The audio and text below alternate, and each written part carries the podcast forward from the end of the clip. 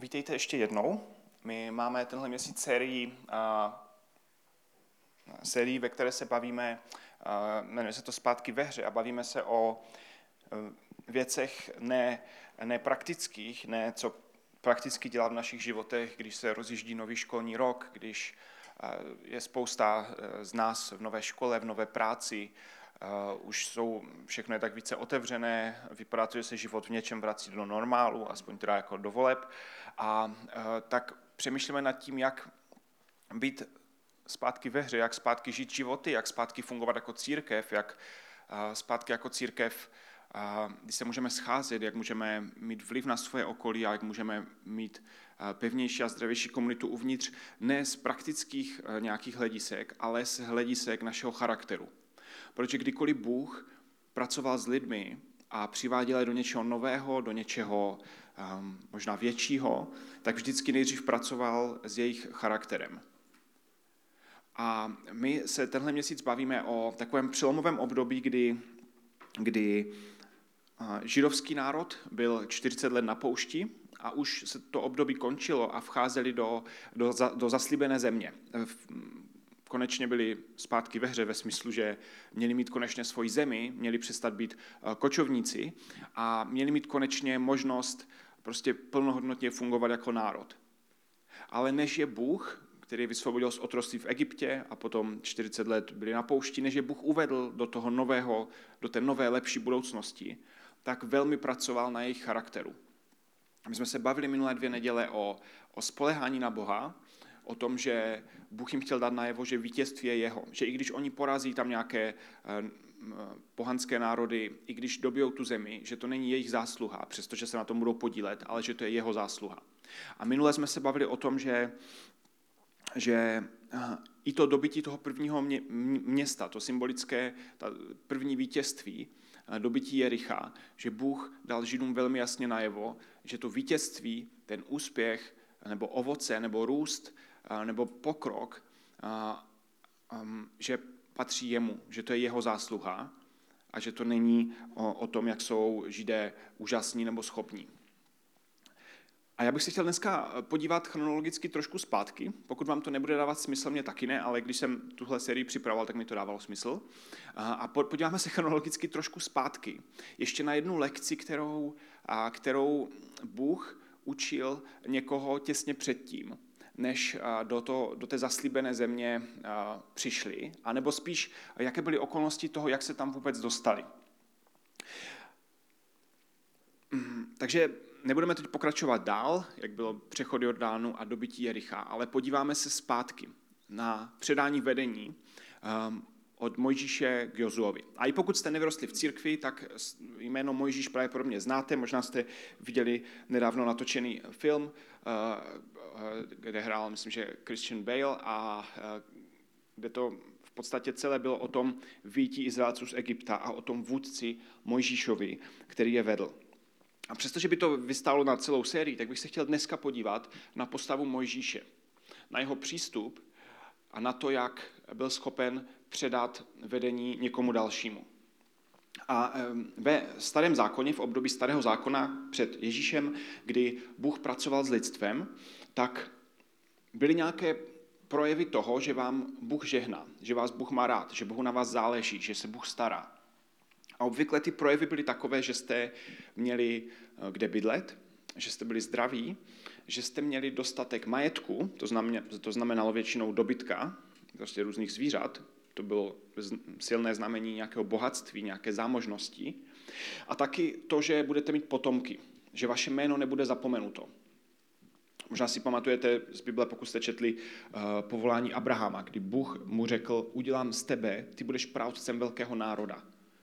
A potom dál se říká, Bůh se představuje, já jsem Bůh Abrahamův, Izákův a Jakobův vlastně, že ta linie se nese a Abraham, to požehnání nebo to, to, že Bůh byl s Abrahamem, eh, se dalo najevo tím, že vlastně jeho jméno nebylo zapomenuto, že měl potomky a že se dál nesl ten jeho rod. Dneska se podíváme na postavu Mojžíše, který nic z těch starozákonních požehnání upřímně neprožíval.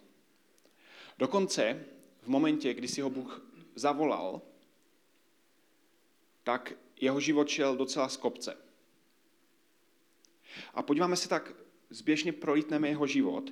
A já bych se chtěl podívat na Mojžíše jako člověka, který měl srdce, který měl charakter a který,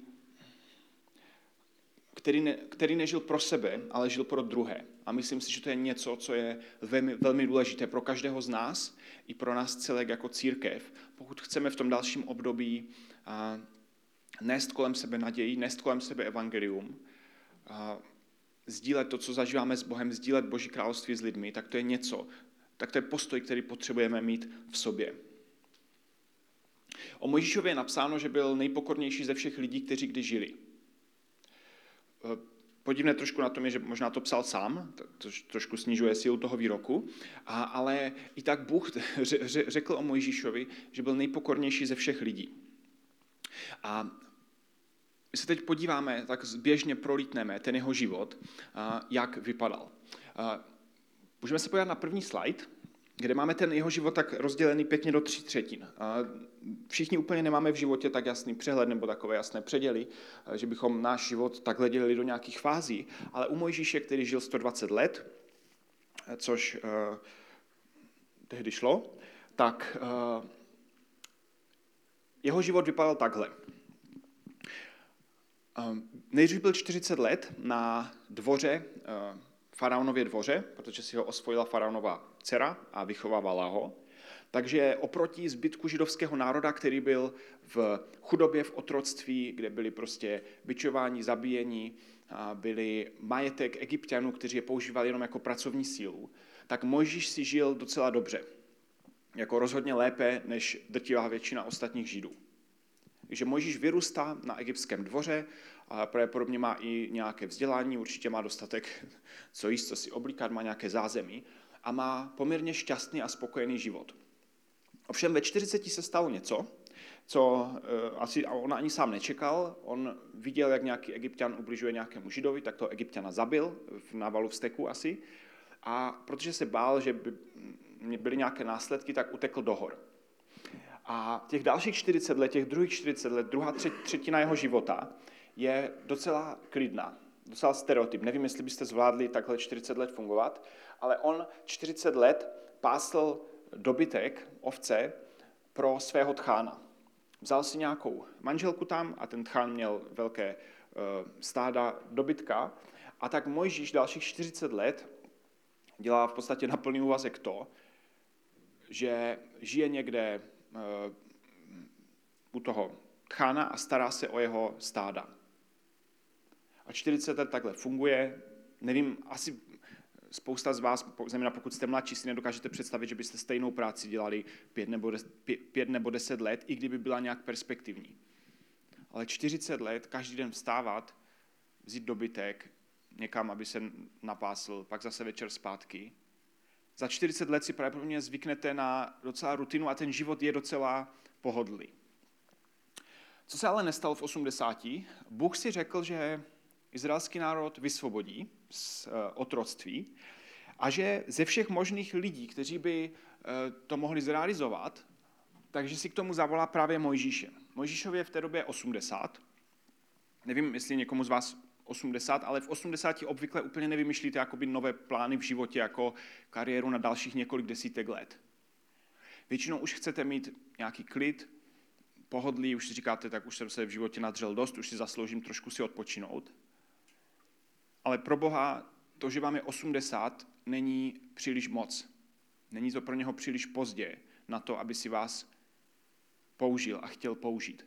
A tak v 80. Bůh říká Mojžíšovi, hele, ty vyvedeš uh, Židy z Egypta, Mojžíš se vymlouvá, že to neumí, Bůh říká, to je jedno, já jsem tě nevybral proto, jak jsi schopný, ale prostě jsem tě vybral.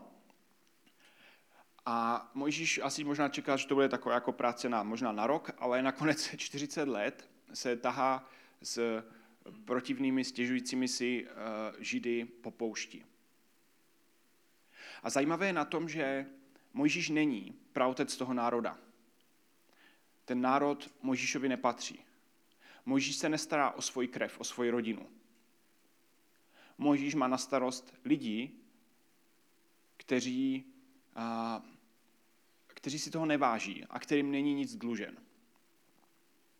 Nevím, jestli máte v rodině někoho, kdo, uh, možná máte nějakého dědečka, babičku, strejdu, tetu nebo někoho z rodičů, kdo má uh, člověka, kdo má neustále nějaký problém, komu neustále něco vadí, kdykoliv je rodinná oslava nebo nějaká sešlost, tak víte, že ten člověk bude mít ze vším jako problém. Že buď málo jídla, jídla nebo moc jídla, nebo mu nechutná, nebo to mělo být dříve nebo později, nebo se mu něco nelíbí. A židovský národ byl přesně takový. V tomhle byli trochu jak Češi. V podstatě od momentu vyvedení z Egypta, kdy konečně byli svobodní, tak si stěžovali, že nemají cibuli, že nemají tady to, že tam se měli lépe, že chcou maso, že chcou tady to. A Mojžíš s národem, kterému nic nedluží, se štrachá 40 let popouští proto, aby je mohl dovést do zaslíbené země. A pamatujme, že to nebyl uh, Bůh Mojžíšův nebo národ Mojžíšův. To byl národ Abrahamův, Izákův, Jakobův. Mojžíš byl centrem kritiky za to, že nemá ženu židovku, že má ženu z jiného národa, od Midianců. V podstatě nikdo ho moc nerespektoval, kdykoliv na chvíli zmizel, tak si ten židé začali dělat, co chtěli. A Mojžíš pravděpodobně dost vzpomínal na ty krásná léta v Egyptě, těch prvních 40 let a možná i těch druhých 40 let pohody, kdy měl klid, kdy měl mm, nějaké bezpečí, nějaké životní jistoty a kdy se nemusel starat uh, o druhé lidi, kteří si toho ani neváží a kterým není nic dlužen. Navíc, když uh, mu bylo přes 80 tou dobou. A Můžeme, já mám tam o dva sledy dal takový nákres, kde to mám ještě s ikonkama, aby to bylo hezčí. Ano, krásné. Takhle to vypadá ještě uh, zapamatovatelněji.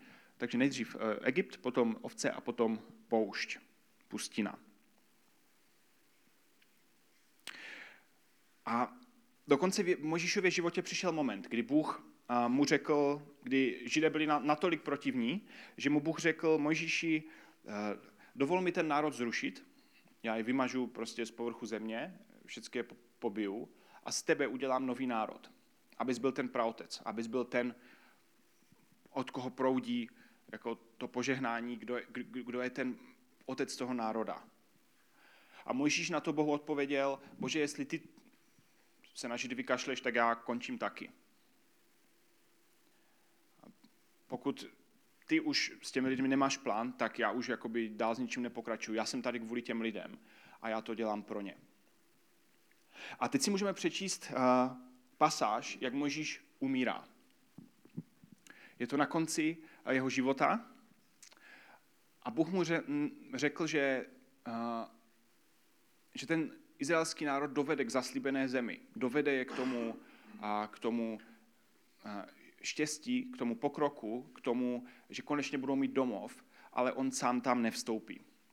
Můžeme na další slide.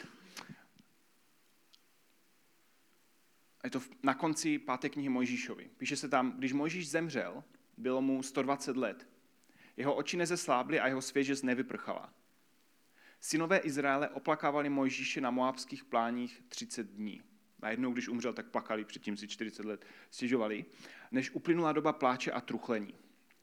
Jozue syn Nunův byl naplněn duchem moudrosti, nebo na něj Mojžíš vložil ruce. Synové Izraele ho poslouchali a jednali, jak hospodin přikázal Mojžíšovi.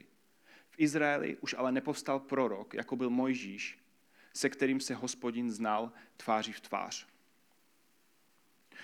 To všechno, co židé mohli zažívat v zaslíbené zemi, v budoucnosti, v novém světě pro ně, tak bylo díky tomu, že někdo byl ochoten se vzdát svého života, svých jistot, svého pohodlí a byl ochoten se nechat použít Bohem a obětovat se pro ně. A stejně tak víra mnohých z nás stojí na tom, že tady byli lidé před námi, kteří trpěli, kteří umírali, kteří nesli poselství o Ježíši, kteří usilovali o to, aby to nevymizelo a kteří se často vzdali svých životů, svých jistot, svého majetku, svého domova, svého bezpečí proto, aby se zpráva o Bohu a poselství o Ježíši neslo dál dalším generacím. A to je něco, čeho si teoreticky každý vážíme, když se o tom mluví, ale jsme, jsme velmi silně ovlivněni kulturou, která je kolem nás. A ta kultura, která je kolem nás a která i nás, křesťany, silně zasahuje, je taková, že v životě jde o mě. Že jde o to, abych já se měl teď lépe, abych já byl teď šťastný, abych já teď měl více peněz, abych já teď měl svoje jistoty, abych já teď měl svůj domov, abych já eh, měl to, co chci mít a, a abych měl všeho dost. A je pro nás nepředstavitelné, že bychom obětovali svoje životy, nebo jenom kus svého života, svého majetku, svojí, svojí energie, svého času, svého pohodlí pro někoho druhého, kdo si toho často ani neváží, kdo nám, ne, nám ne, nepoděkuje, kdo se neodvděčí. A tak té naší společnosti, která je hodně konzumní a hodně individualistická, kde každému jde o vlastní štěstí, tak máme i my křesťané tendenci si žít, že já mám ten svůj život, já mám tu svoji biologickou rodinu, já mám to svoje pohodlí, já mám to svoje bezpečí a já mám ty svoje jistoty. A potom, když mi zbyde trošku času, tak i udělám něco pro někoho dalšího, pro abych utěšil svědomí a necítil se tak blbě. Ale já věřím, že to, co vidíme v Možíšově životě, ten princip, když tam je i vyjádřené, že, že vlastně Mojžíš byl blízko Bohu a Bůh byl blízko Mojžíšovi, že to bylo něco, co si, čeho si Bůh vážil, co od lidí čeká, co je pro něho důležité, že ten princip je důležitý pro nás a pro naše životy. A nikdo z nás pravděpodobně nebude vyvádět nějaký národ z nějakého otroctví, i když i to je možné. Ale Bůh si váží toho, když naše životy nežijeme jako kopii nějakých hodnot okolní společnosti, ale když je žijeme nezištně, když je žijeme pro druhé, když je žijeme s tím, že i když já z toho nic nebudu mít, tak to přinese požehnání a naději a radost a život druhým lidem. Mojžíš umřel s tím, že měl jenom výhled na tu zaslíbenou zemi. On po 40 letech pohodlí v Egyptě a 40 letech pohody u ovcí prožil 40 let na poušti, kde neměl žádný fyzický domov. A stejně mu to stálo za to, protože to dělal pro Boha a pro lidi, na kterých mu záleželo. A každého z nás asi Bůh volá k něčemu jinému v téhle oblasti, ale já věřím a jsem přesvědčen, že každého z nás Bůh volá k tomu, abychom kus svého života, část svého života, část své energie, své kapacity, eh, svého jídla, eh, svého domova, abychom dávali. Abychom dávali eh, lidem, který, se kterými možná nejsme nejlepší přátelé, kteří možná nejsou naše biologická rodina, u kterých možná nevíme, jestli se nám nějak odvděčí, jestli poděkují, ale je to něco, co je hluboko v božím srdci. Nezištná láska, obětavost a náklonnost k druhým. A to je právě to, čím se vyznačuje církev. Pokud budeme jako církev uh, žít stejně jako uh, zbytek společnosti, s tím bonusem, že v neděli dopoledne máme nějaký program, tak to asi nebude úplně vončo. Asi to nebude úplně to, co Bůh zamýšlel. Ale pokud budeme ochotní potlačit svoje ego, svoje pohodlí, prostě možná i někdy zatnout zuby a říct si, já chci dát kousek svého života druhým, i když nevím, jestli z toho budu něco mít, tak věřím, že to je něco, k čemu se Bůh přizná a čeho si Bůh váží a v čem možná i zažijeme boží přítomnost a boží blízkost mnohem více, než v našem každodenním pohodlném životě. A řada z vás e, tady ten život žije. A rozhodli jste se možná mít práci, anebo mít nějakou dobrovolnickou aktivitu proto, abyste dali kus života druhým. A někdo jste to možná dělali v minulosti,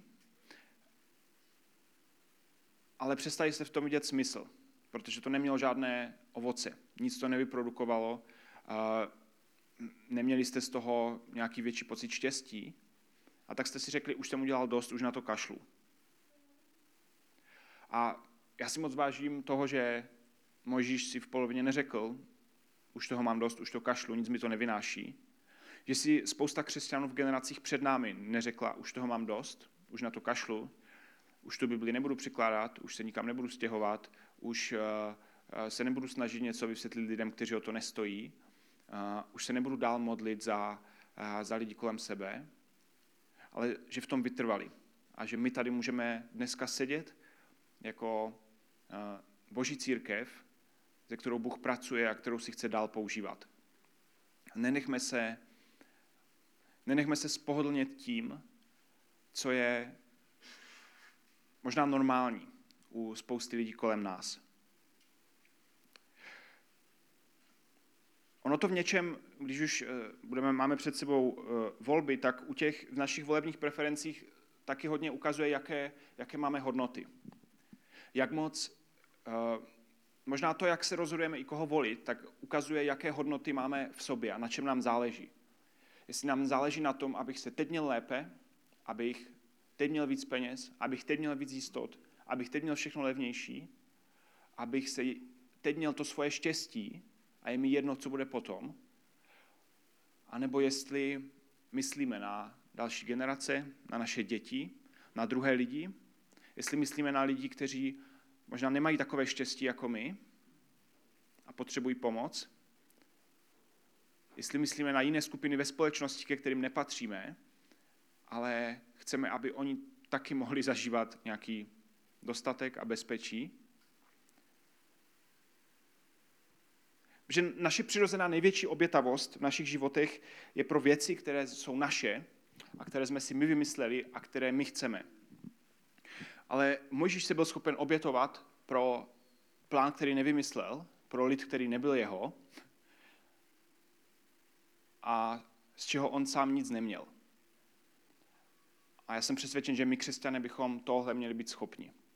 Že budeme schopni dát bokem naše pohodlí, naše jistoty a obětovat se pro něco, co jsme možná nevymysleli, co není naše, ale co, co pomůže druhým lidem a čeho si Bůh bude vážit.